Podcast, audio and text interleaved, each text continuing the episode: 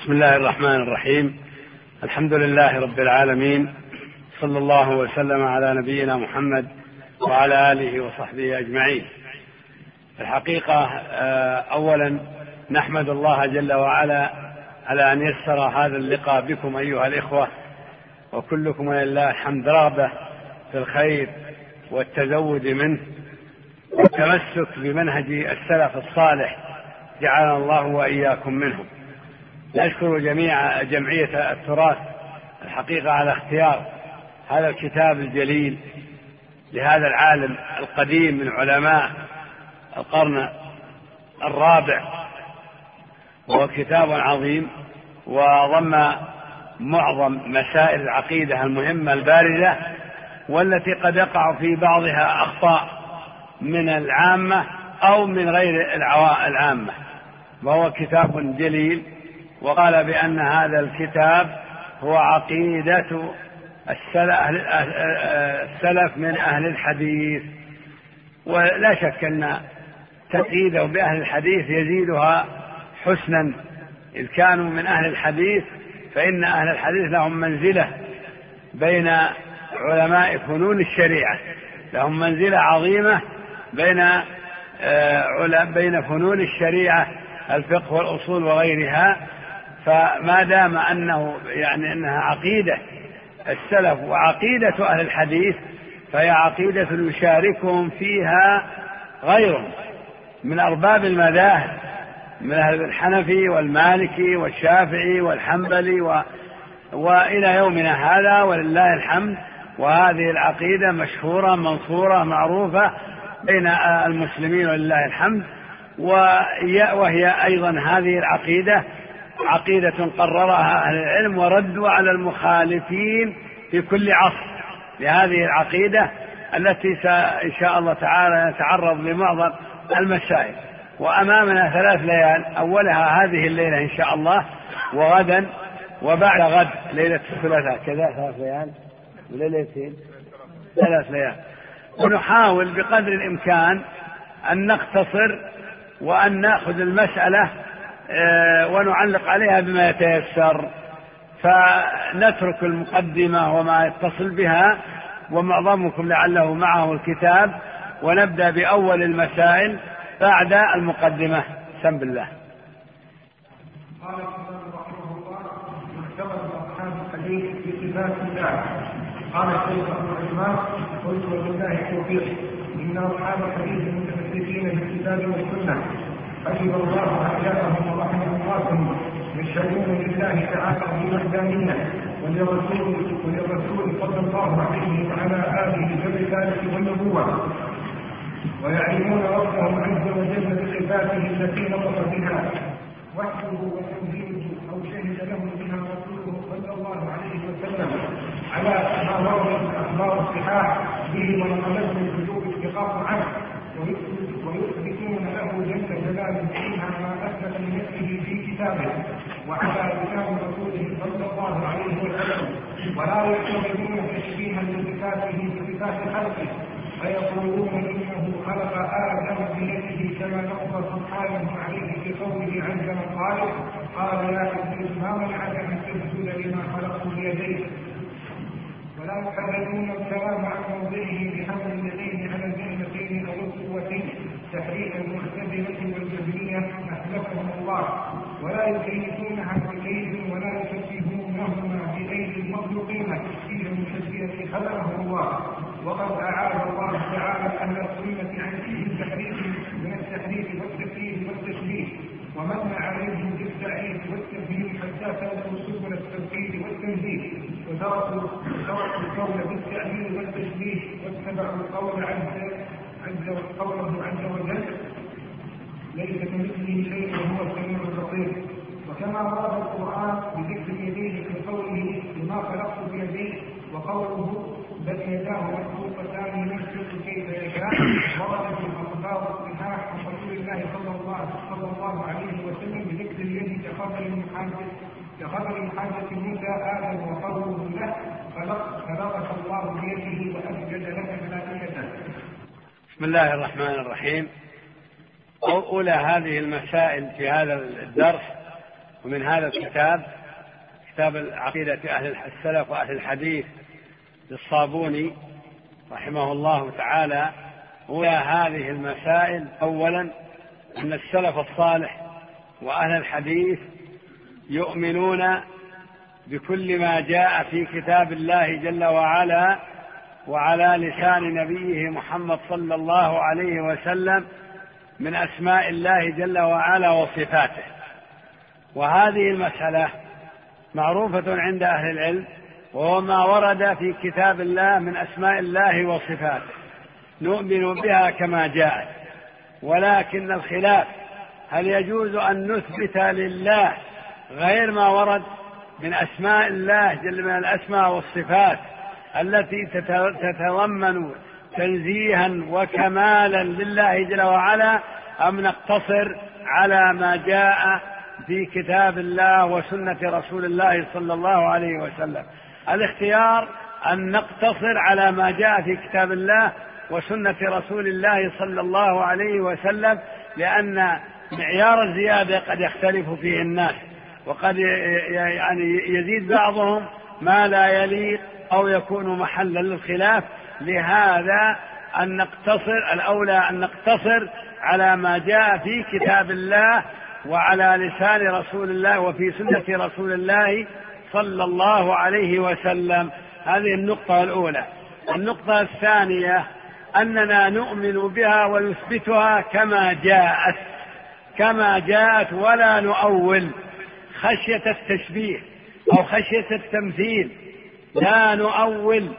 فإن المؤولة الذين أولوا أسماء الله جل وعلا وصفاته أو وصلوا إلى ما هو أقبح من ذلك بان نفوا عن الله جل وعلا معظم الصفات أو نفوا الأسماء والصفات يعللون بالخوف من التشبيه بالمخلوقات. هذا هذا لا نقول به ولا نقره بل نثبت ما جاء لله جل وعلا من الأسماء والصفات غير خائفين من تشبيه أو تمثيل لأن ما نثبته وما جاء في كتاب الله مبني على الأدلة الشرعية واللغة العربية في مدلولها. فأما الأدلة الشرعية فمثل قول الله جل وعلا ليس كمثله شيء وهو السميع البصير. ومثل قول الله جل وعلا هل تعلم له سميا؟ ومثل قول الله جل وعلا قل هو الله أحد الله الصمد لم يلد ولم يولد ولم يكن له كفوا أحد. الثاني مدلول اللغة العربية. مدلول اللغة العربية في اليد وفي العين أو في اليدين أو في المجيء أو في القدرة أو في الرحمة أو في الغضب مدلولها واحد.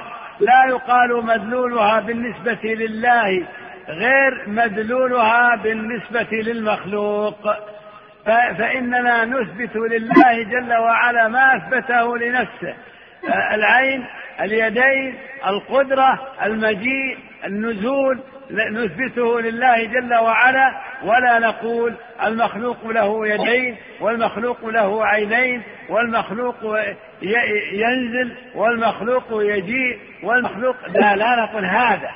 فإن المخلوقات في فيما بينها ونحن في هذا المسجد منا السميع البصير لكننا لا نتساوى في سمعنا وبصرنا ولا نتساوى في قدراتنا ولا في صفاتنا ولا في أيدينا ولا في أرجلنا ولا غير ذلك. لا نتساوى. ونحن مخلوقين. فكيف بالخالق جل وجل جلاله؟ وكيف أنه قال عن نفسه ليس كمثله شيء؟ وهو السميع البصير فنثبت لله ما أثبت لنفسه وننفي ما نفى عن نفسه غير خائفين من تشبيه أو تمثيل لأن التشبيه والتمثيل منفي في الأدلة التي ذكرت وفي مدلول اللغة العربية في التفاوت بين المخلوقات فكيف بين الخالق والمخلوق؟ نأخذ العنوان اللي بعده.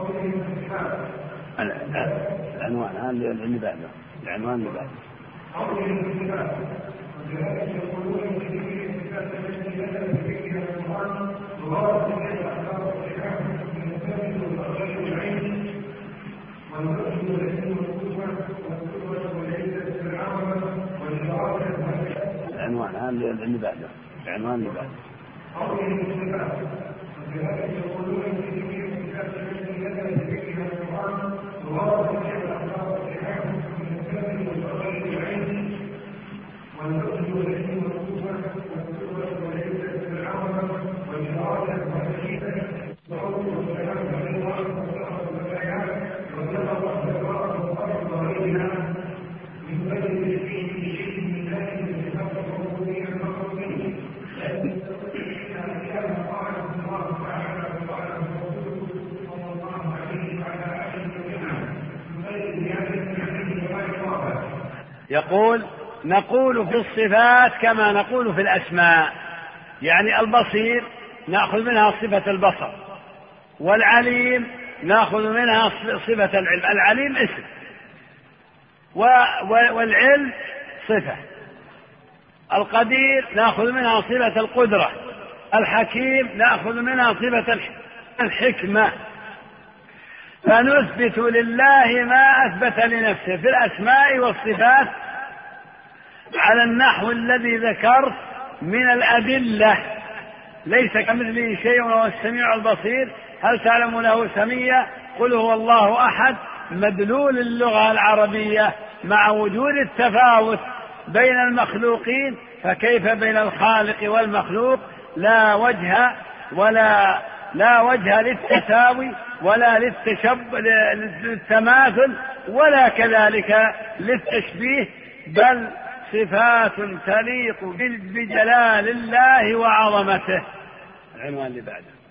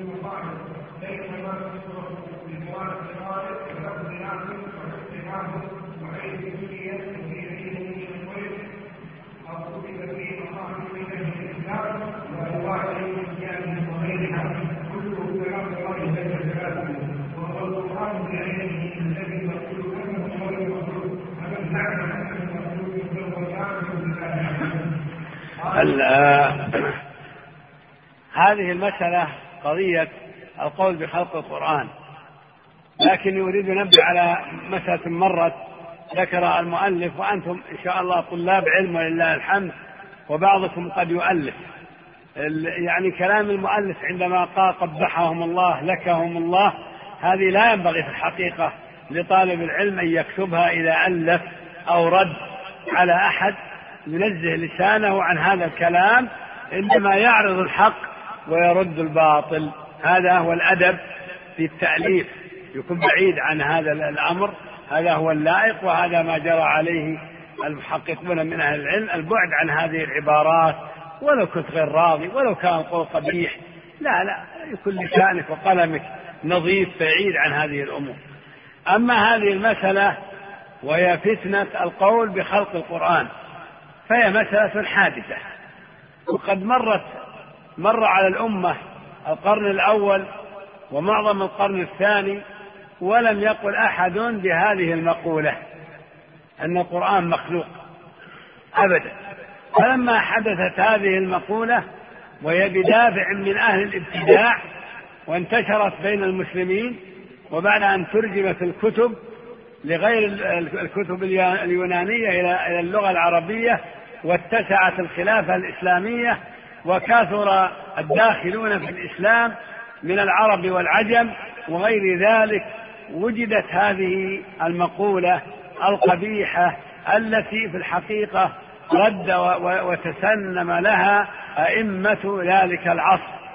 وممن صبر وصابر في هذه القضية الإمام إمام أحمد بن حنبل رحمه الله تعالى فقد صبر صبرا طويلا وأوذي وعذب وسجن حتى رد الله جل وعلا الأمة إلى الحق على يده فرجعوا عن هذا القول ونصر الإمام أحمد نصر قوله وسكت مخالفوه ولله الحمد وهو رد واضح جميل معتمد على الكتاب والسنة وعلى مدلول اللغة العربية. والقرآن كلام الله كما قال منزل غير مخلوق وهو المقروء بالألسنة والمكتوب في المصاحف والمحفوظ في الصدور هو كلام الله جل وعلا. ثم إن السلف يمنعون العبارات الأخرى التي ليست هي بهذا اللفظ القرآن آه، مخلوق هذا أمر واضح لا يجوز أن يتفوه بها مسلم ولا يعتقد ذلك فمن قال بذلك واعتقد فإنه يكفر بفتوى أهل العلم رحمهم الله الإمام أحمد ومن في زمانه وغيره. فلا يجوز للإنسان أن يقول القرآن مخلوق لأن هذه المقولة جاءت يعني منطلقة من نفي الكلام عن الله أن الله لا يتكلم تعالى الله وتقدس. نفي صفة الكلام. يقول إذا قلنا بأن القرآن يعني غير مخلوق وأن الله تكلم بالقرآن أثبتنا له صفة الكلام. وصفة الكلام ينفونها بطرق كثيرة. منها أنهم يقولون الكلام نفسي ومنهم ما يقول أن الكلام يخلقه الله في جبريل ومنهم يعني يقول مقولات كثيرة كلها باطلة. والحقيقة أن القرآن هو كلام الله جل وعلا وتقدس وأوحاه إلى جبريل وجبريل أوحاه إلى محمد ومحمد علمه الناس والناس حفظوه وكتبوه وتوارثوه إلى يومنا هذا. والعبارات الأخرى قولهم مثلا لفظي بالقرآن مخلوق صوتي بالقرآن مخلوق كل هذه عبارات منعها السلف وقالوا هذه محدثة وبدعة. ولا يجوز التكلم بها. نعم. واصل. واصل على ما وقفت عليه الآن. شوي بعدين نقرأ العنوان اللي بعده. قال الشيخ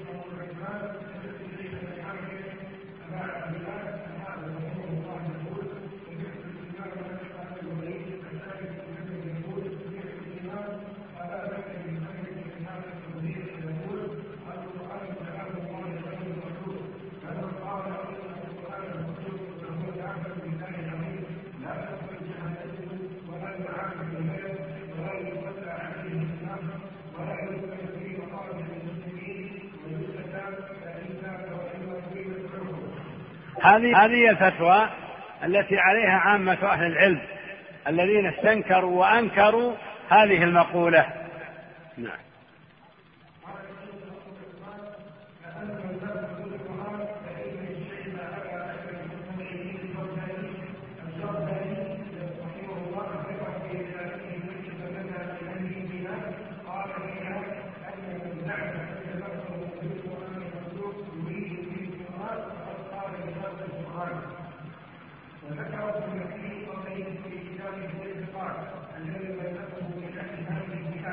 أن مذهب أهل السنة والجماعة القول القول بأن القرآن. تعالى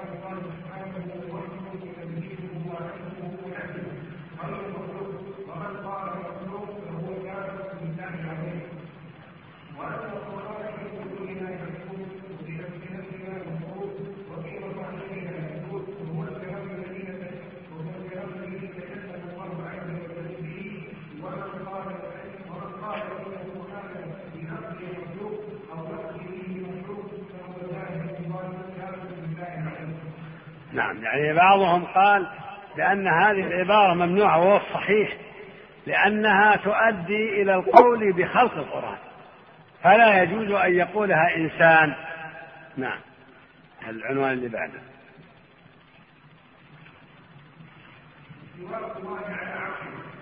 نعم.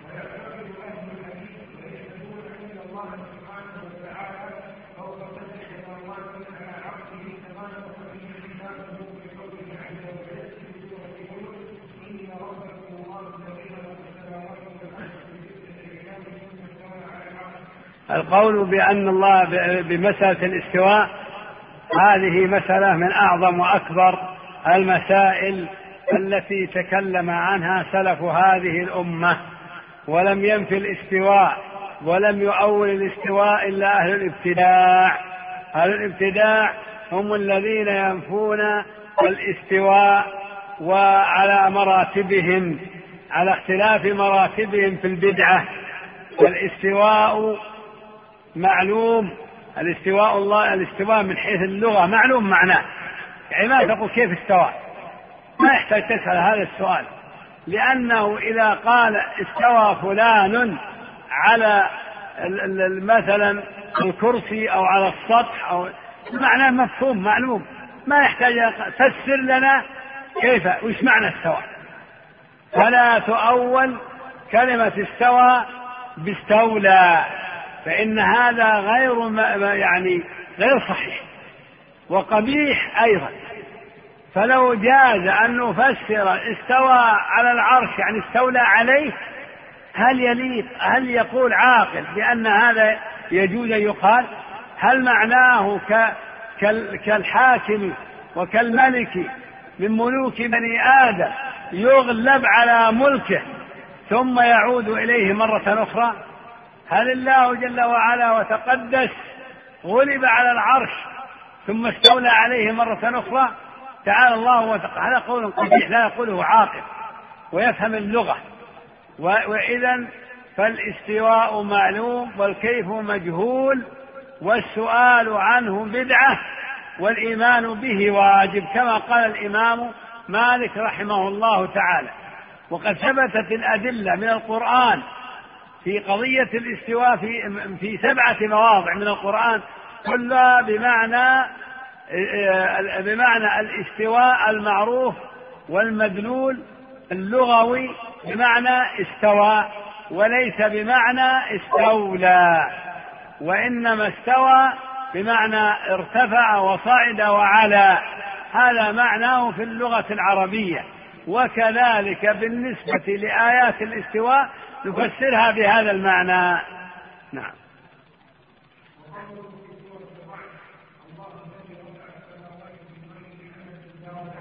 يعني الدليل الأول ما هو؟ الأول. إن ربكم الله.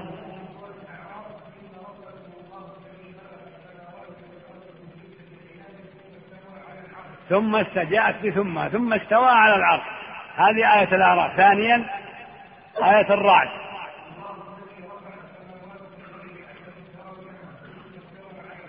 نعم.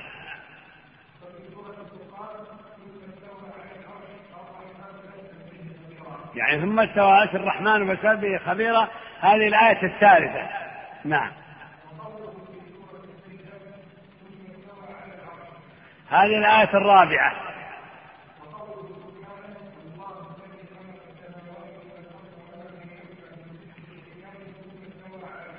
هذه الآية الخامسة.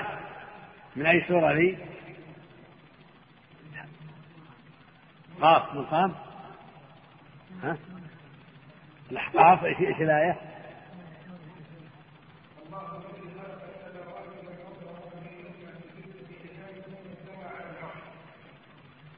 نعم. السيدة ما بينها في التعليق في أي سورة. طيب على كل حال الأمر من تحديد السورة سهل. نعم.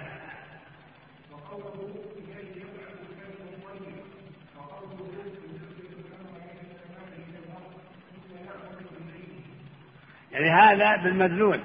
آه، آه، ثم إليه يصعد الكلم الطيب والعمل الصالح يرفعه. إلى وين يروح العمل الصالح؟ وإلى أين يصعد؟ إلى جهة العلو. نعم. ولا وكذلك الآية التي بعدها كلها تدل على جهة العلو. والذين ينفون الاستواء يقول الله في كل مكان. يقول الله في كل مكان. تعالى الله وتقدس. نعم.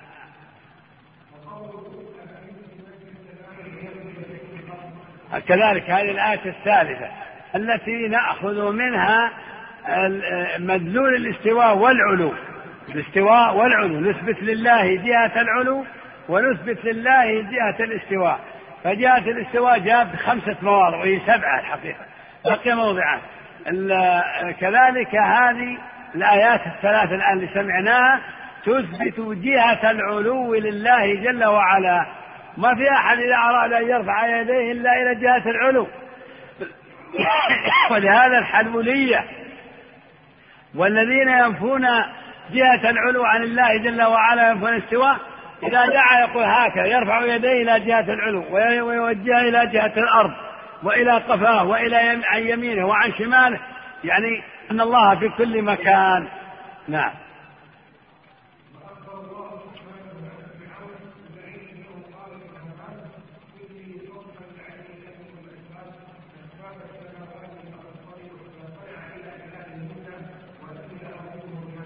يعني أيضا هذه فيها إثبات جهة العلو.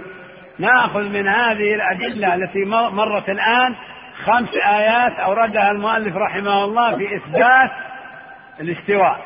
والآيات التالية الآن هذه الآية الخامسة تقريبا في إثبات جهة العلو لله جل وعلا. نعم.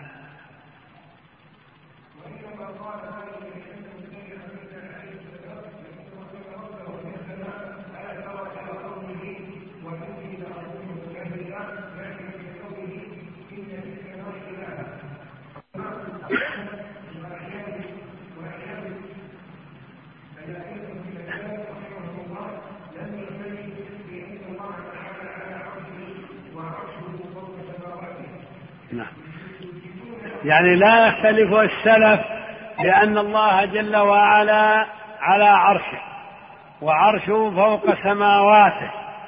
والله جل وعلا بائن من خلقه فوق العرش ليس بحاجة إلى هذه المخلوقات وهو لا يخفى عليه شيء من كلامنا ولا من نوايانا ولا من مقاصدنا. يعلم السر وأخفى من السر. ويعلم خائنة الأعين وما تخفي الصدور. وفي حديث عائشة في قصة خولة لما جاءت للنبي صلى الله عليه وسلم وتشكو زوجها أنه ظاهر منها تقول أو إني لفي أدنى البيت ولا أسمع ما تقول للنبي صلى الله عليه وسلم. وهي تشكو زوجها. أنه ظاهر منها جاء جبريل في الحال. قد سمع الله قول التي تجادلك في زوجها وتشتكي إلى الله والله يسمع تحاوركما.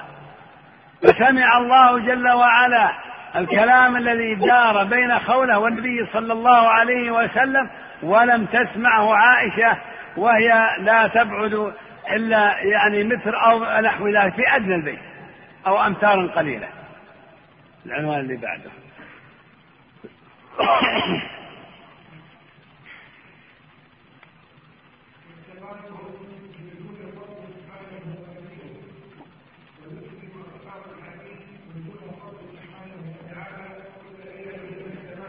يقول اعتقاد السلف وأهل الحديث في نزول الله جل وعلا كما في الحديث الصحيح ينزل ربنا حين يبقى ثلث الليل الآخر. ماذا يعتقدون بهذا النزول؟ وفي المجيء وجاء ربك والملك والملك صفا صفا. كيف المجيء؟ المؤولة لهم تأويلات لهم تأويلات بعيدة عن مدلول هذه الأحاديث وعن مدلول الآيات ولهم تأويلات وقصدهم الفرار والخوف من التشبيه والتمثيل. أما أهل السنة فيقولون لا تشبيه ولا تمثيل والنصوص واضحة وناطقة وصريحة بهذا بنزول الله جل وعلا ومجيئه على ما يليق بجلاله وعظمته. وأننا لا نتدخل في الكيفية لأن, لأن الله قد حجب ذلك عنا.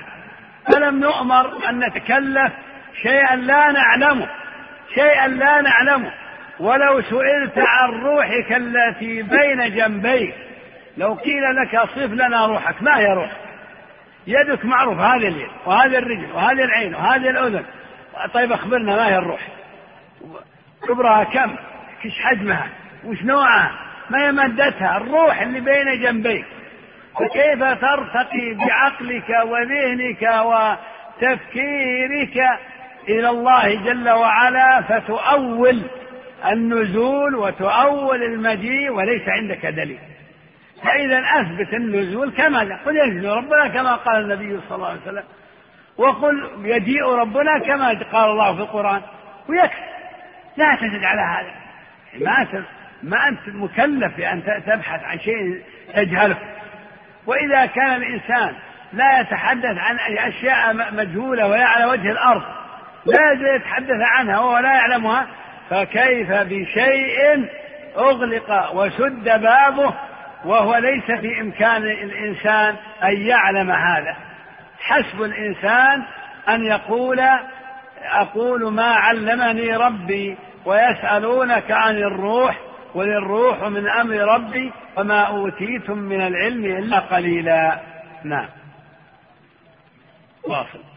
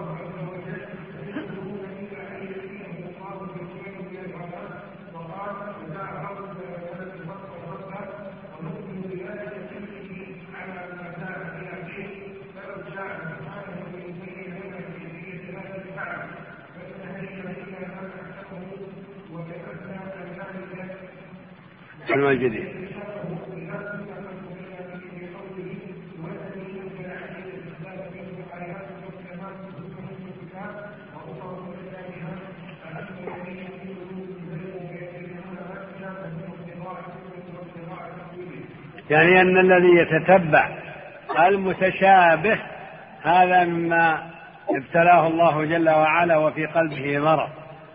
فالحقيقة السلف يبتعدون عن الآيات المتشابهة. ما, ما أنت ملزم تدخل في موضوع متشابه.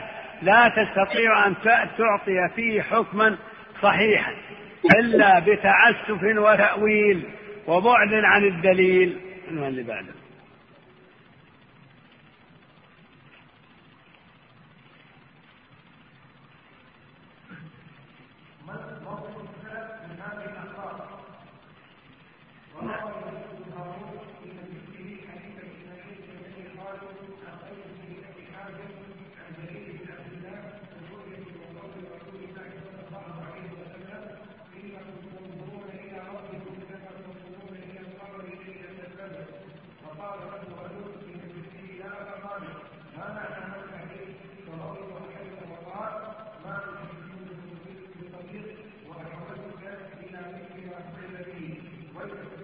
يعني هذا صديق هذا رجل في زمن عمر بن الخطاب كان يجمع المتشابه ويذهب إلى الناس في الحلق ويطرح عليهم ما من الذاريات ذروا ما من الحاملات وقرا ما يعني يأتي بالمتشابه أو آيتان متعارضتان ويورد فيها إشكال. فدعاه عمر بن الخطاب رضي الله عنه وضربه ضرب رأسه بالدرة حتى سال الدم. منه حتى سأل وقال والله يا أمير المؤمنين لقد ذهب كل ما برأسي. ليس عندي أي سؤال. الآن انتهيت أتوب إلى الله. فيقول آه، أنه بحاجة إلى مثل ما فعل عمر بصبيغ. هذا الذي سأل هذا السؤال. آه، لما قال له كيف ينظرون؟ كيف ينظرون؟ النظر الآن لا قيل لك انظر إلى فلان. إلى إلى هذا الشيء اللي أمامك. أو انظر إلى هذا النور أو انظر إلى هذه النافذة أو انظر إلى هذا الباب. تقول كيف أنظر؟ هذا سؤال. هذا السؤال يسأله أحد. يقول كيف أنظر؟ أنظر. انظر إلى هذا الميكروفون انظر إلى هذا القلم انظر. تقول كيف أنظر؟ قال إنكم تنظرون إلى ربكم كما تنظرون إلى القمر. ليلة البدر. لا تضامون في رؤيته أو لا تضامون. لا يحتاج إلى تأويل. واضح. البدر القمر إذا صار في وسط السماء.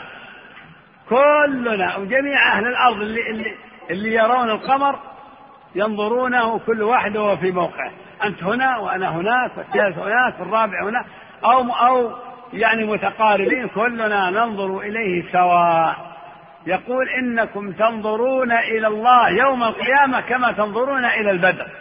لا تضامون في رؤيته. أو لا تضامون. أما لا تضامون يعني لا يقرب بعضكم إلى بعض رأسه. بعض يقول انظر انظر انظر أين هو؟ انظر انظر يقرب رأسك قرب عينك تعال عندي هنا. لا ما يحتاج إلى هذا الأمر. أو لا تضاموا لا تضامون يعني ما فيه ضيم ولا تعب. كلنا ننظر مرتاحين. والله جل وعلا ينظر إليه يعني يرى يرونه في عرصات القيامة يوم القيامة يوم الجزاء والحساب ينظرون إليه إنكم سترون ربكم إنكم سترون ربكم كما ترون البدر. ما ما قال الهلال لا كما ترون البدر. والبدر هو ليلة 13 14 15 هذا البدر القمر في اكتمال. كل واحد يراه. فهذا واضح معناه لا يحتاج إلى تأويل. ولهذا أنكر عليه هذا الإنكار وقال أنت بحاجة إلى مثل ما احتاج إليه صبيغ. نعم. واصل. واصل واصل نعم.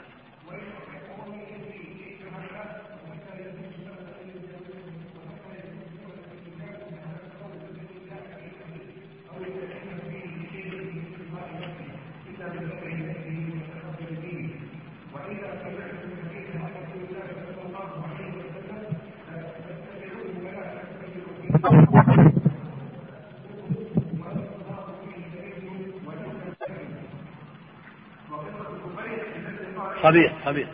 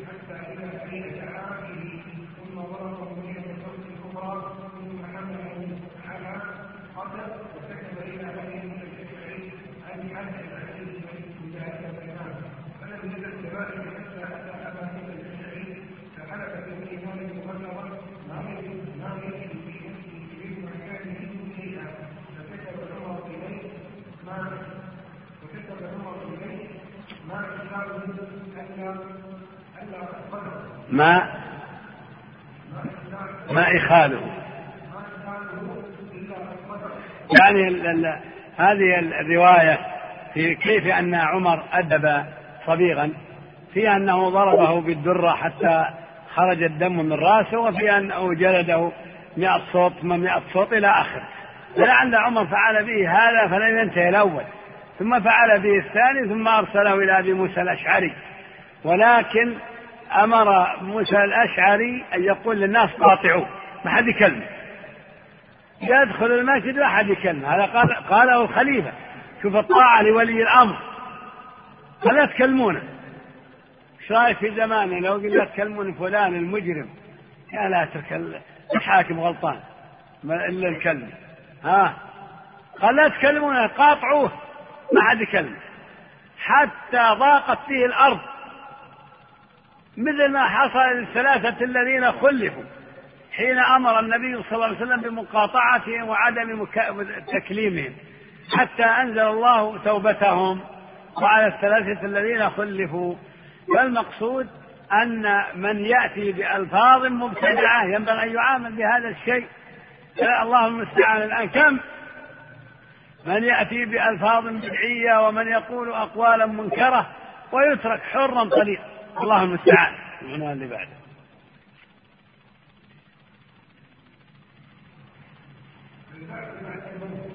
نعم.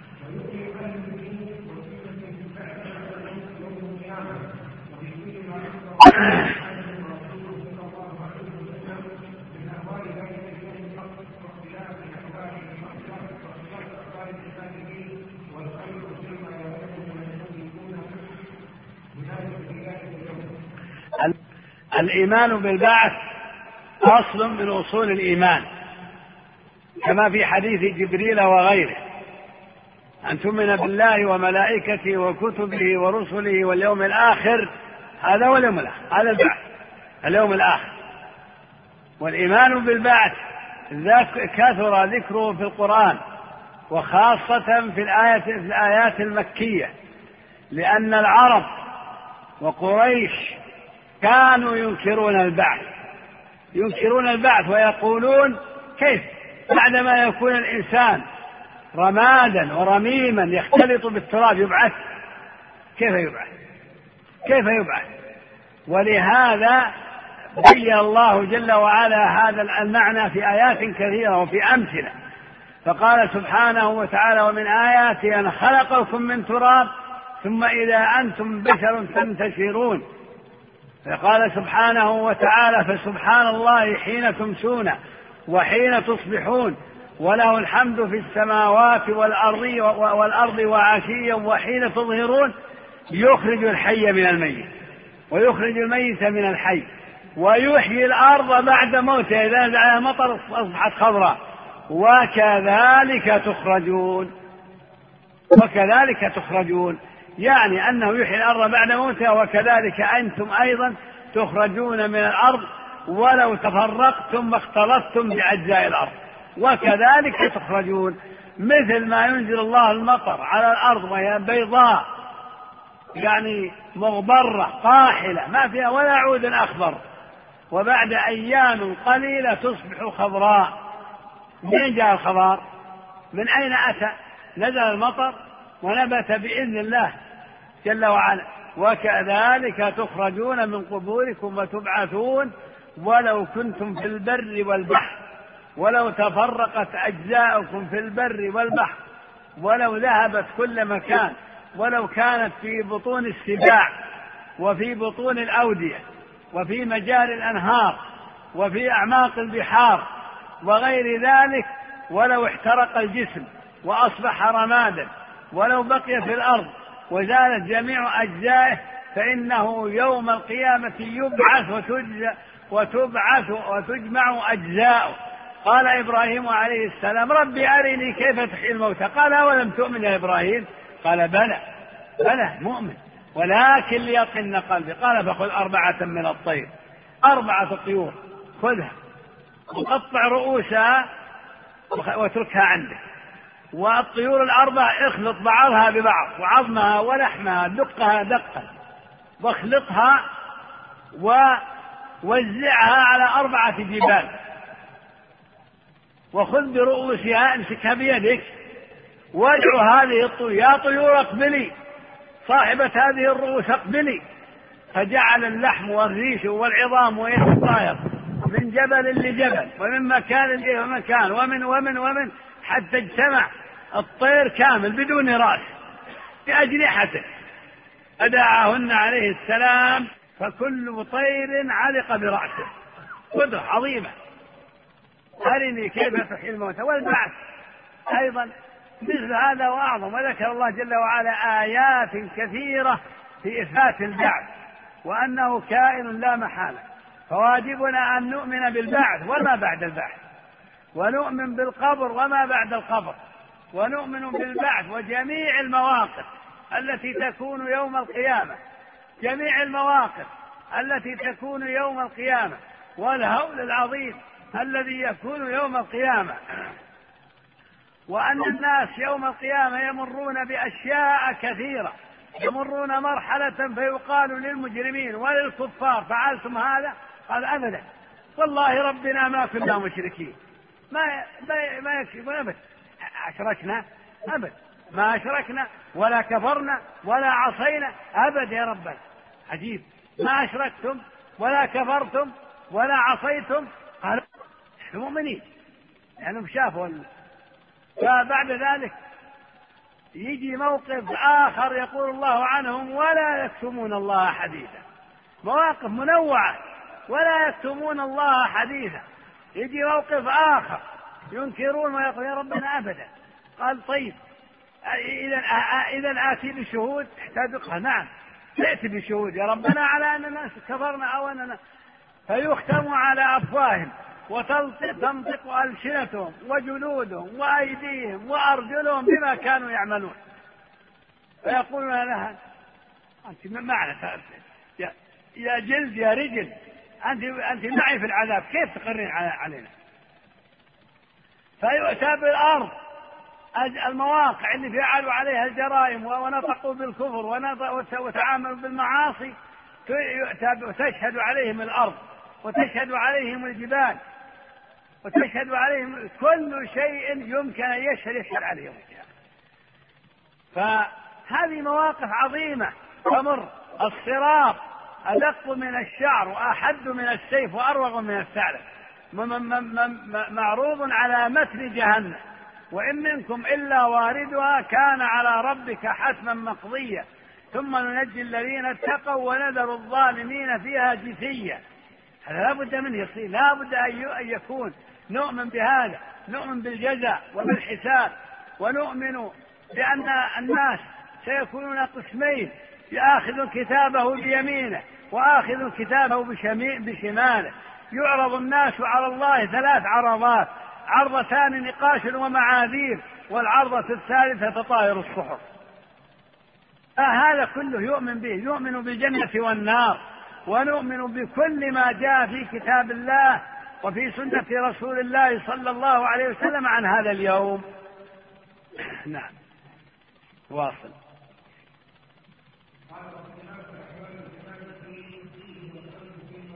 تقرب شوي يمكن. كان. اي والله.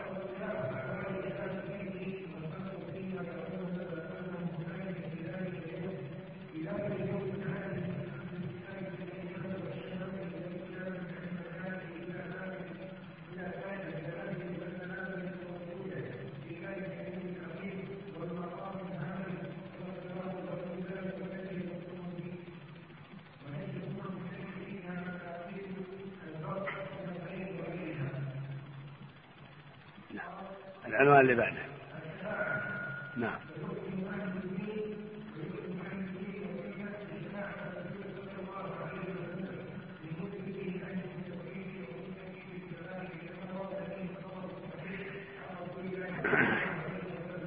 يعني الشفاعة نؤمن بشفاعة نبينا محمد صلى الله عليه وسلم نؤمن بالشفاعة العظمى التي تكون لنبينا محمد صلى الله عليه وسلم ويتميز بين جميع الأنبياء عليه الصلاة والسلام حين يتخلون عنها فالناس يبعثون من قبورهم ويساقون إلى المحشر يجتمع أولهم وآخرهم وإنسهم وجنهم.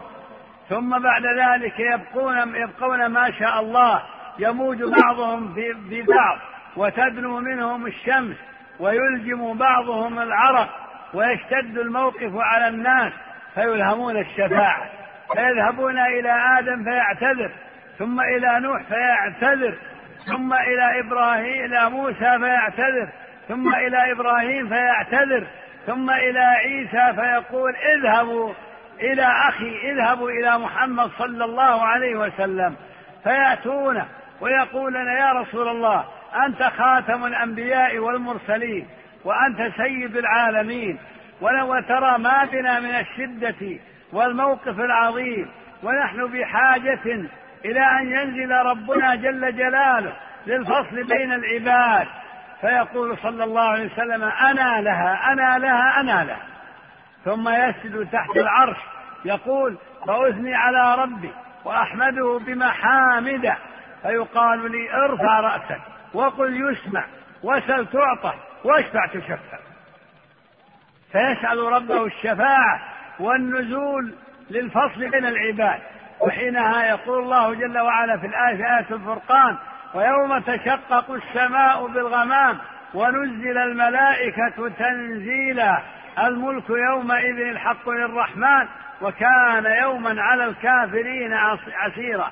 وقال وجاء ربك والملك صفا صفا وقال ويحمل عرش ربك فوقهم يومئذ ثمانية يومئذ تعرضون لا تخفى منكم خافية فينزل الله جل وعلا نزولا يليق بجلاله وعظمته ويبدأ العرض والحساب وينقسم الناس إلى قسمين فريق في الجنة وفريق في السعير وبعض الناس يعرضون على الله جل وعلا من المؤمنين فيلقي الله عليه كنفه ويكلمه لا يسمعه أحد فيقول يا فلان أتذكر أيها المؤمن أنك في يوم كذا فعلت كذا وكذا وفي يوم كذا فعلت كذا وكذا وفي يوم كذا فيقول بلى يا رب فيقول إني قد غفرت لك ويؤمر به إلى الجنة وينادى رجال بأقبح أسمائهم ألا وقد شقي فلان ابن فلان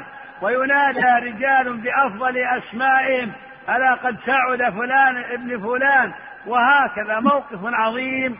فهذه شفاعة نبينا محمد صلى الله عليه وسلم وله شفاعات أخرى صلى الله عليه وسلم.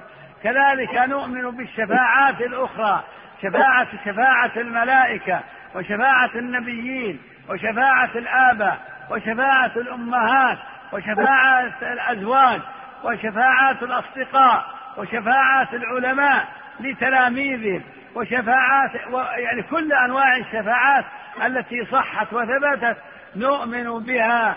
ونؤمن بأن الله جل وعلا يقول في الحديث شفع الأنبياء وشفع الملائكة وشفع وشفع ولم يبق إلا رحمة أرحم الراحمين.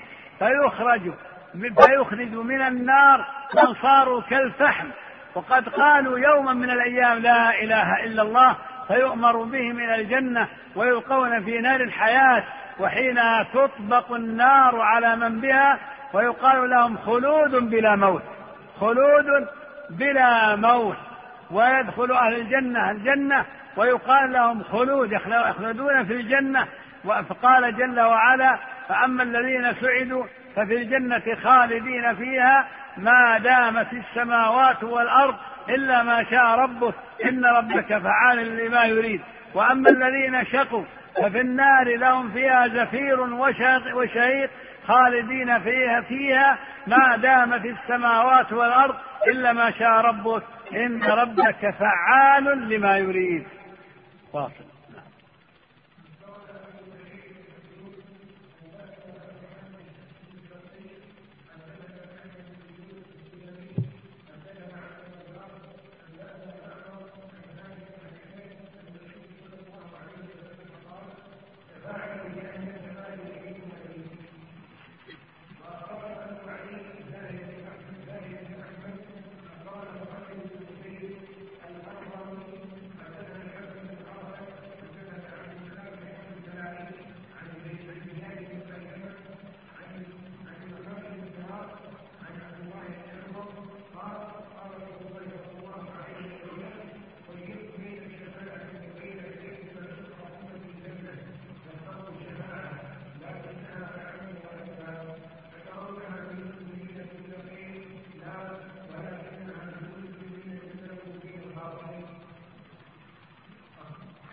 عنوان جديد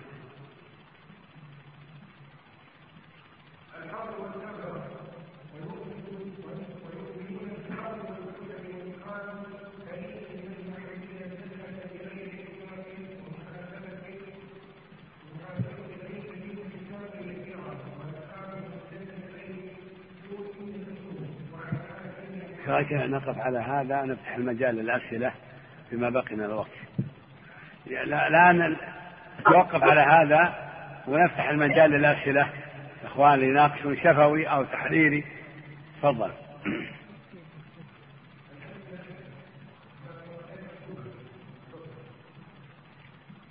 ما تبون شفوي؟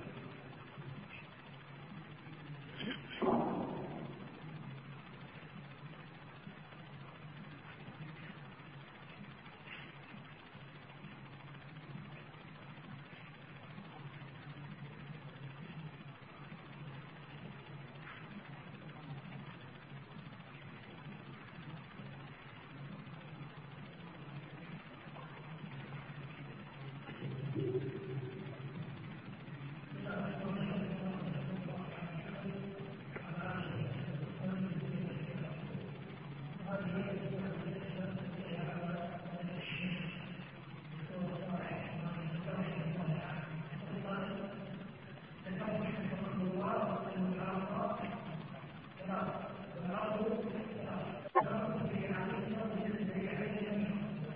السؤال؟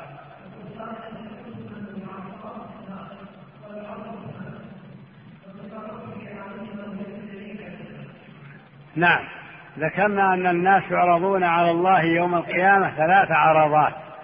عرضتان نقاش ومعاذير والعرضة الثالثة تطاير الصحف. يعرض الناس على الله جل وعلا عرضتان ثلاث عرضات. عرضتان نقاش ومعاذير والعرضة الثالثة تطاير الصحف. هذا اللي ذكر. أما العرصات ما العرصات يوم القيامة كثيرة العرصات يعني الشدائد عرصات القيامة.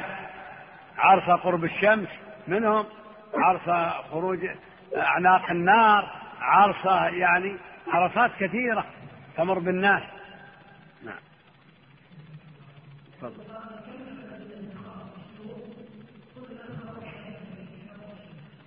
إيش؟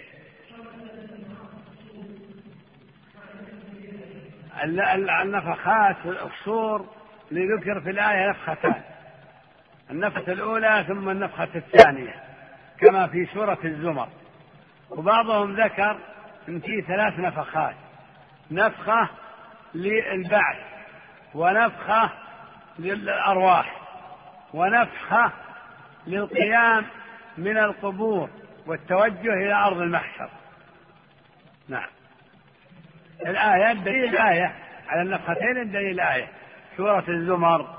ويوم ينفخ بالصور ففزع من في السماوات ومن في الأرض إلا من شاء الله ثم نفخ فيه أخرى فإذا هم قيام ينظرون. نعم.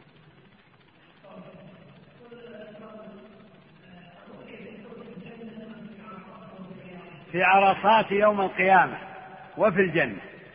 لكن اللي جاء في الحديث اللي مر علينا الآن في الكتاب هي الرؤيا التي في عرصات يوم القيامة. وأما الرؤيا في الجنة فهي من نعيم أهل الجنة أعظم نعيم يعطاه أهل الجنة رؤية ربهم جل وعلا على ما يليق بجلال الله وعظمته. نعم لكن المؤلف لم يوردها نعم.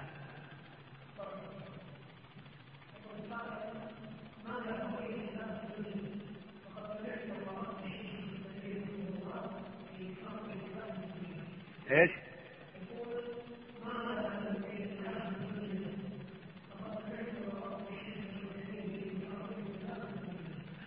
الرؤيا في الدنيا ما حق بأن بأن الله جل وعلا يرى في الدنيا. حتى موسى عليه السلام لما قال ربي أرني أنظر إليك قال لن تراني ولكن انظر إلى الجبل فإن استقر مكانه فسوف تراني. عينك ما تستطيع. فلما تجلى ربه للجبل الله تجلى للجبل موسى ما يستطيع جسمه ما يقوى. جعله دكا جبل عظيم مرتفع صاخ في الأرض. لما تجلى الله للجبل فخر موسى صعقا فلما أفاق قال سبحانك تبت إليك. ما أسألك هذا السؤال. وأنا وأنا أول المؤمنين.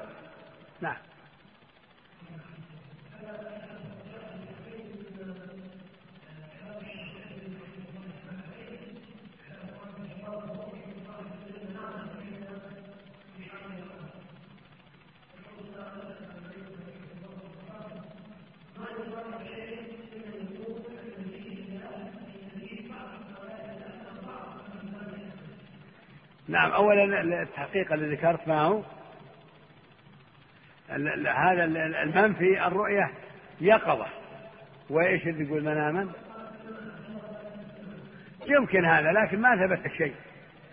اللي يرى في المنام هو الرسول صلى الله عليه وسلم. يقول النبي صلى الله عليه وسلم من رآني في المنام فقد رآني حقا فإن الشيطان لا يتمثل بي. فالذي يعرف صفات الرسول صلى الله عليه وسلم ويقرأها ويحفظها ثم يراه في المنام فقد رآه حقا.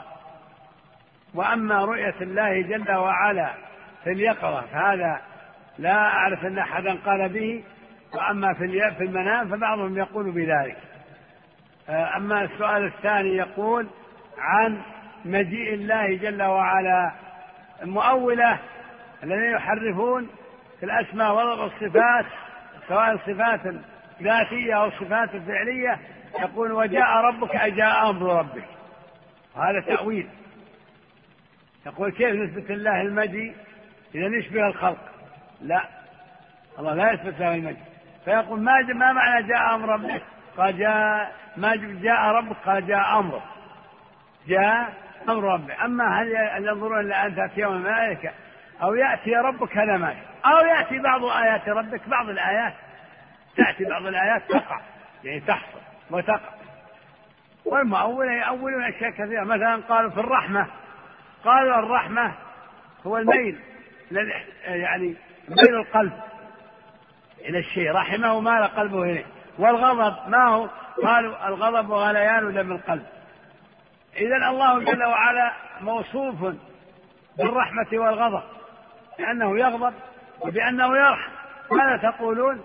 قالوا لا الرحمة إرادة الإحسان والغضب إرادة الانتقام كل هذا تأويل. أما أهل السنة فيقولون الله جل وعلا يغضب غضبا يليق بجلاله ولا في داعي نقول غليان دم القلب هذا بالنسبة لنا. أما بالنسبة لله فما كلفنا هذا الأمر. نقول وغضب الله عليهم الغضب على مفهوم اللغة. ما نقول الغضب إرادة الانتقام؟ لا. نقول الغضب على مدلول اللغة والرحمة على مدلول اللغة وهي على ما يليق بجلال الله وعظمته. نعم.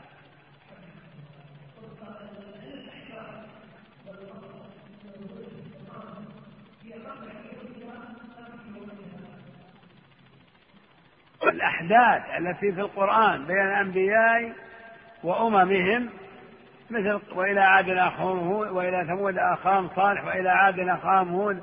كذب قوم لوط المرسلين كذب أصحاب الأيكة المرسلين وهكذا. نعم قصة موسى قصة عيسى قصص القصص في القرآن. يقول هل الأحداث الأحداث تحكي شيء في غابر التاريخ؟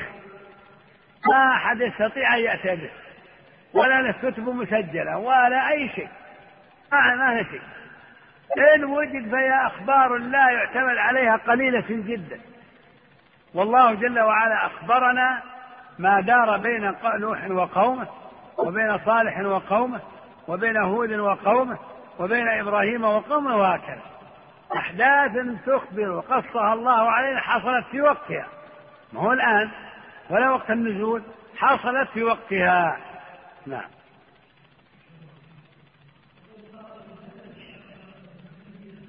هل إيش؟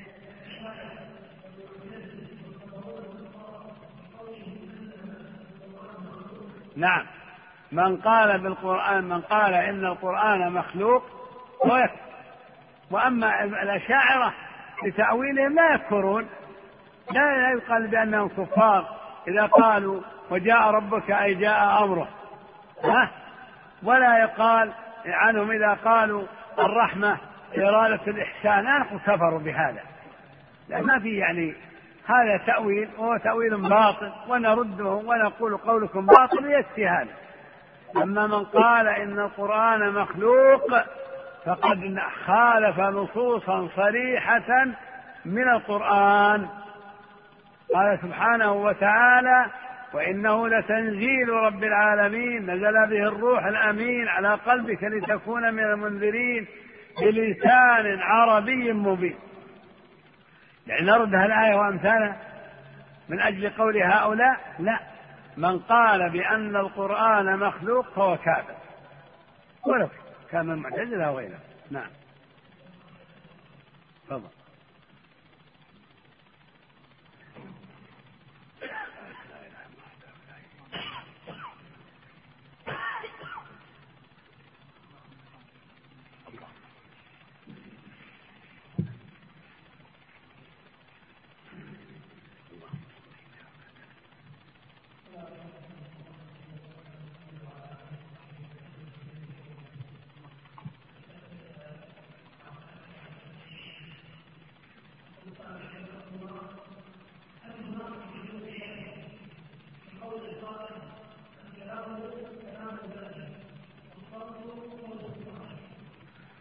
نعم.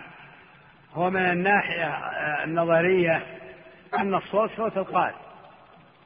صوت صوت القارئ. لكن اللفظ غير معروف عند السلف. ولهذا تركه هو المطلوب. الصوت صوت القارئ نعم. لا صوتك أنت. فمن الناحية النظرية صحيح. ومن ناحية الاتباع فهو مبتدع. لفظ مبتدع. ولهذا نقول القرآن كلام الله منزل غير مخلوق ويكفينا. نعم.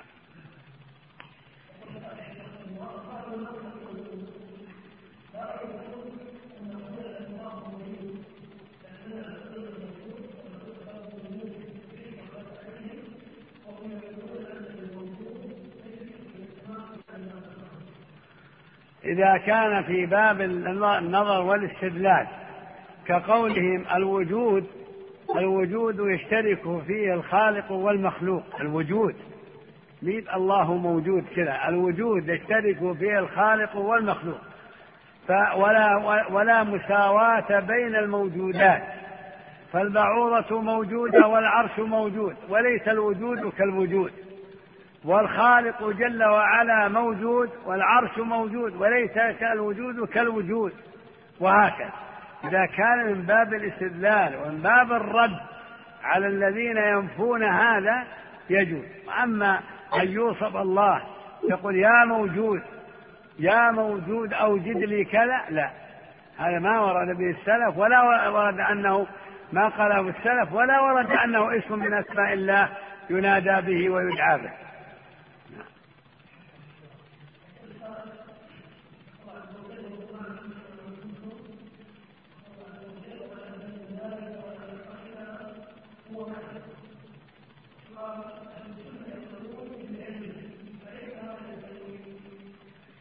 والسنة يقولون؟ نعم. آه، وهو معكم بعلمه وهو معكم بهدايته وتوفيقه وإعانته. لماذا؟ يقول يقول هل هذا من التأويل؟ أن نقول ونتلو الآية كما جاءت وهو معكم أينما كنتم. هذا هو الأصل. ولكننا إذا اضطررنا إلى البيان نبين. فليس موجودا بذاته جل وعلا. لأنه لو لو أردنا أن نفسر نقول نفسر بأنه موجود بذاته لا. هذا لا يليق بجلال الله وعظمته. وهو معكم ولا ثلاثة إلا هو رابعهم ولا خمسة إلا هو سادسهم ولا أدنى من ذلك ولا أكثر إلا هو معهم يعني مخالطة؟ لا.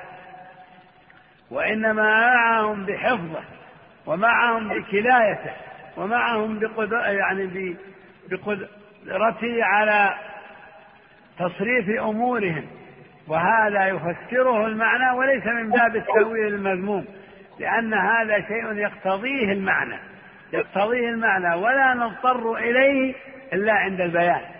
أما عند البيان والمناقشة أما عند إثبات هذا الشيء فنقول وهو معكم أينما كنتم الله معكم.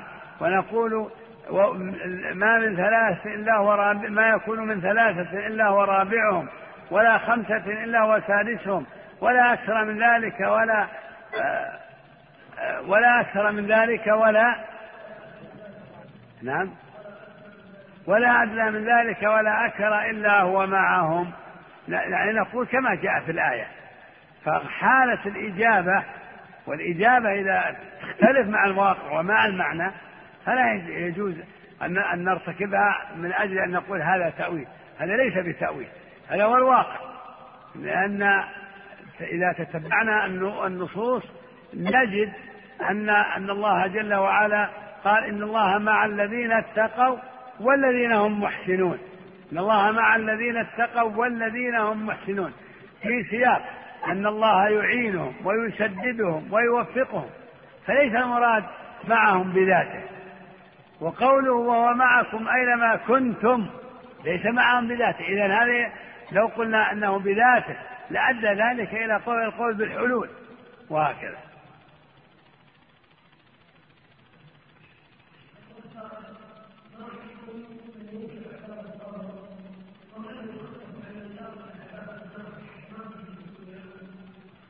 نعم. أما إنكار عذاب القبر فإنه يعني ينكر المسلم عذاب القبر هذا من القوادح في العقيدة. من أنكر عذاب القبر فقد قدح في عقيدته إلى درجة أنه قد يبلغ الكفر إذا أنكر عذاب القبر. سيما وأن عذاب القبر ثابت بالكتاب والسنة. قالوا الكتاب فيه ما يدل على ثبوت عذاب القبر والنبي صلى الله عليه وسلم لما دخل على عائشة آه، وقالت له إن امرأة من اليهود قالت استعيذي بالله من عذاب القبر فسألت عائشة النبي صلى الله عليه وسلم فقال نعم قالت فكنت. أسمع النبي صلى الله عليه وسلم كثيرا ما يستعيذ بالله من عذاب القبر بعد قول هذه المرأة فعذاب القبر ثابت ونعيم القبر ثابت. من عقيدة أهل السنة والجماعة والجماعة الإيمان بذلك وإنكاره من قوادح العقيدة. نعم.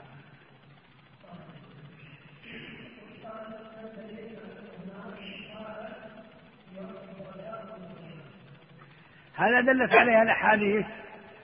دلت عليها أحاديث في هذا المجال أنه قد يشفع بعض أهل الجنة لمن دونهم لرفع درجاتهم قال الله جل وعلا والذين آمنوا واتبعتهم ذريتهم بإيمان ألحقنا بهم ذريتهم إما تفضلا وإما شفاعة. نعم.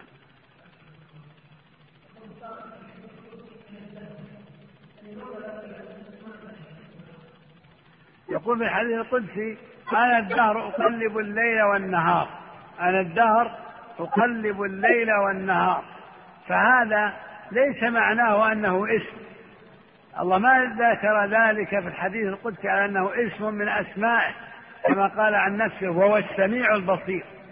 إنما قال أنا الدهر يعني الدهر المتصرف في الدهر المتصرف في الدهر. فلا نثبت منه اسما. نعم.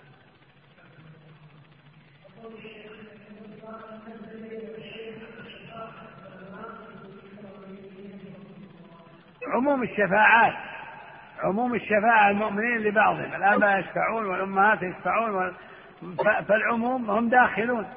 فقد يشفع التلميذ لشيخه وقد يشفع الشيخ لتلميذه. واختيار الأصدقاء الصالحين قد ينفعونك كما ينفعونك في الدنيا فقد ينفعونك يوم القيامة. الشفاعات مطلوبة. والله جل وعلا قال ولا يشفعون إلا لمن ارتضى.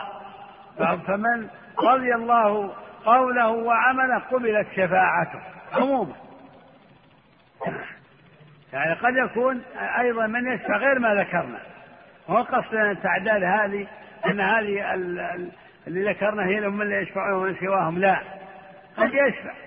يشفع من من الصالحين ومن يعني آه الأصدقاء ومن يشفعون لأنهم يعني مؤمنون ولهم منزلة عند الله فإذا شفعوا تقبل شفاعتهم كما قال الله في القرآن ولا ولا يشفعون ولا يشفعون إلا لمن ارتضى. وقال جل وعلا وكم من ملك في السماوات لا تغني شفاعتهم شيئا إلا من بعد أن يأذن الله لمن يشاء ويرضى.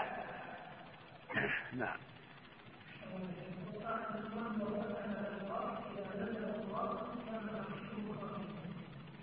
هذا قول باطل ما في دليل. إذا نزل الله كان عرشه خاليا هذا كلام لا يجوز يعني أن نتكلم به لأن ما عندنا دليل. من قاله يأتي بالدليل ما عندنا مانع. إذا أتى بالدليل لا مانع. يمكن العرش الله أعلم ماذا يكون العرش.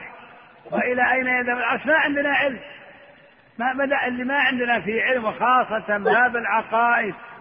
ما اللي ما عندك فيه علم لا تتكلم فيه. نهاية إقدام العقول عقال إقدام العقول في باب العقائد من نهايتها أنها تقف. لا تقف ما تستطيع أن تمضي.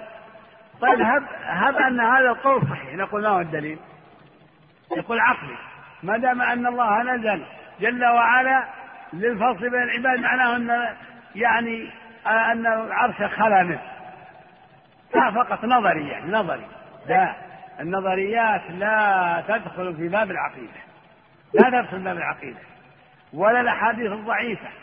ولا نتكلم في العقيدة في أمر إلا أمر مجزوم به بدليل صريح واضح من كتاب الله ومن سنة رسول الله. فإذا قال العرش يخلو من الله جل وعلا نقول نحن لا نتكلم في هذا الأمر. لا نقول يخلو ولا نقول ما يخلو. فمجرد نظرية أو نظر أو عقلي لا يستدل به على على ذلك. نعم.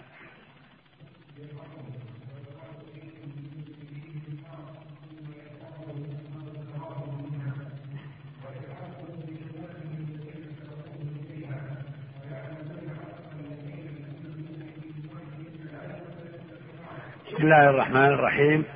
الحمد لله.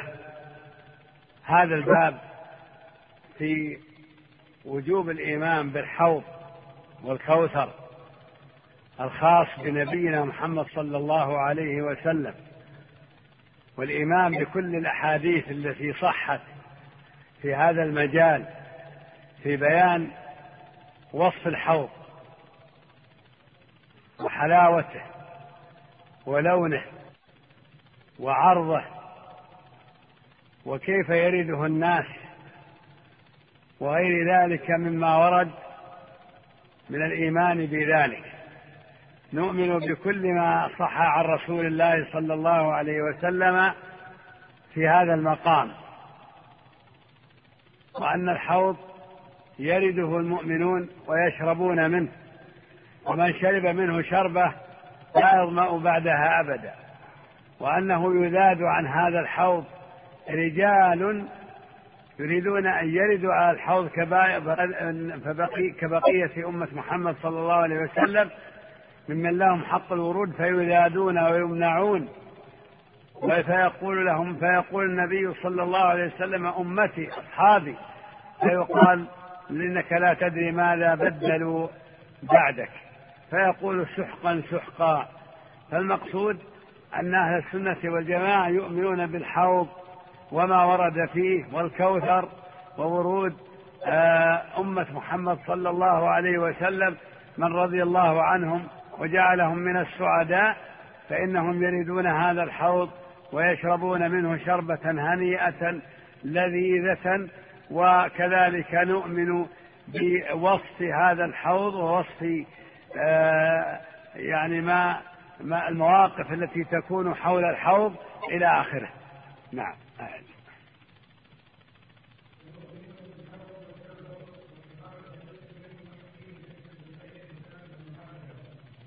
نعم. يعني الناس أصناف. أولا منهم من يرد إلى الحوض ويدخل الجنة ومنهم من يدخل النار ويعذب بقدر ذنوبه ثم يلتحق بإخوانه الجنة. و و وأن ونؤمن بأن الموحدين لا يخلدون في النار. مهما بقوا في النار وطهروا بها فإنهم لا يخلدون في النار. فلا يخلد في النار إلا إلا أهل الشرك. إن الله لا يغفر أن يشرك به ويغفر ما دون ذلك لمن يشاء. إنه من يشرك بالله فقد حرم الله عليه الجنة ومأواه النار وما للظالمين من أنصار. أما من يموت على التوحيد فإما أن يدخل الجنة من أول وهلة. ليس عليه ذنوب ويستحق دخول الجنة بسبب عمله الصالح. ادخلوا الجنة بما كنتم تعملون أي بسبب أعمالكم. وإما أن يكون عليه ذنوب لكن يحاسب ويمحص ثم يؤخذ من آه، سيئاته فتطرح على من ظلمه فيصبح ليس عليه ذنب واحدا فيدخل الجنة. وإما أن يغفر الله له ويتحمل عنه وفضل الله واسع. وإما أن يعذب بذنوبه بقدر ما عمل من هذه الذنوب يعذب. بنا في نار جهنم. وقد يجلس فيها لحظات أو أيام من أيام آخرة أو سنين طويلة. ولكن مآله إلى الجنة. مآل الموحد إلى الجنة. أما أما أهل الابتداع فإنهم يرون أن أهل المعاصي في الحياة الدنيا كفار. وهم الخوارج يرون هذا الرأي يرون أن أصحاب المعاصي في الدنيا كفار وفي الآخرة مخلدون في النار وهذا مخالف للنصوص الكثيرة في هذا المقام. والله جل وعلا يقول إن الله لا يغفر أن يشرك به ويغفر ما دون ذلك لمن يشاء. ويقول إنه من يشرك بالله فقد حرم الله عليه الجنة. فلا يخلد في النار أبد الآباد إلا المشرك بالله.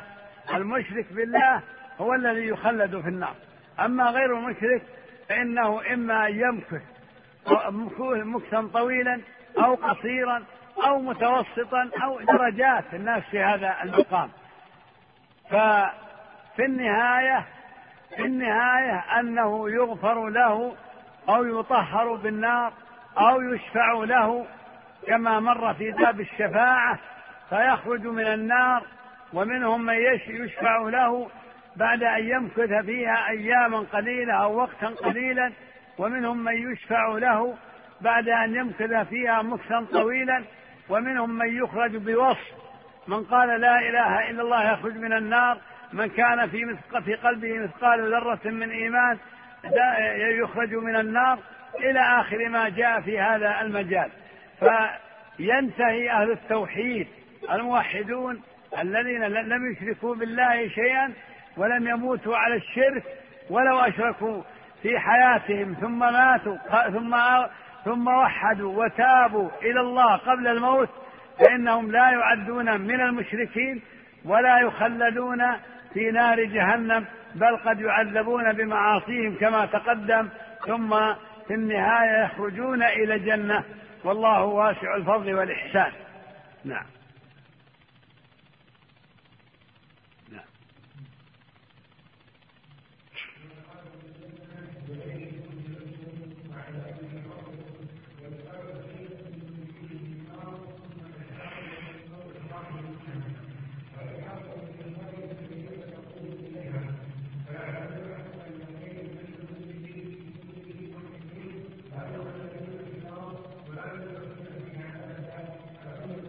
يعني ويعلمون حقا يعني أهل السنة والجماعة أهل الحديث يعلمون حقا أن المذنبين لا يخلدون في النار ولا يمكثون فيها أبد الآباد اعتمادا على النصوص الصريحة في هذا. أما أهل الابتداع فأخذوا نصوصا وبنوا عليها ولم ينظروا إلى النصوص الأخرى لم بل أخذوا أحاديث الوعيد وتركوا الأحاديث الأخرى التي فيها العفو والمغفرة والرحمة لمن شاء الله جل وعلا من عباده. نعم.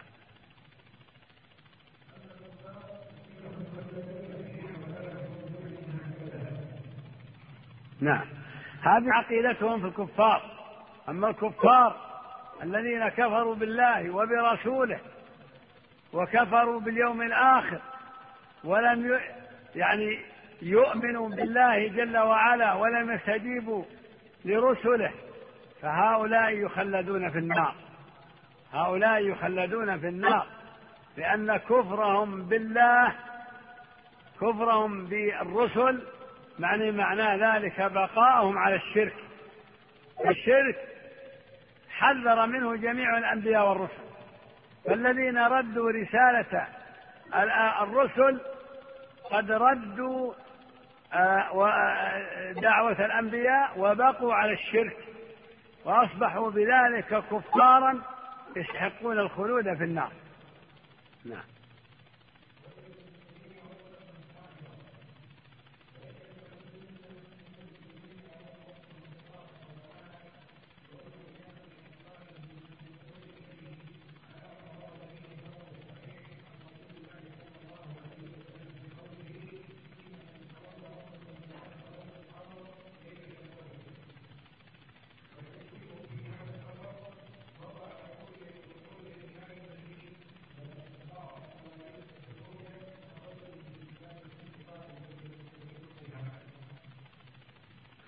يعني أحاديث الرؤية آه، كثيرة وجاءت بطرق كثيرة وبألفاظ متعددة ولعل ذلك أن الرسول صلى الله عليه وسلم أكثر من ذكر ذلك.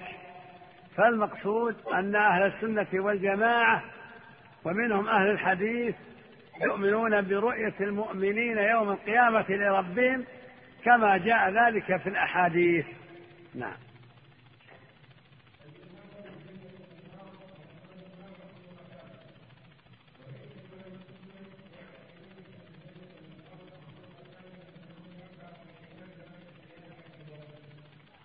يعني الإيمان بالجنة والنار. الجنة والنار هما الداران المعدتان للخلق. للمؤمنين الجنة وللكفار النار.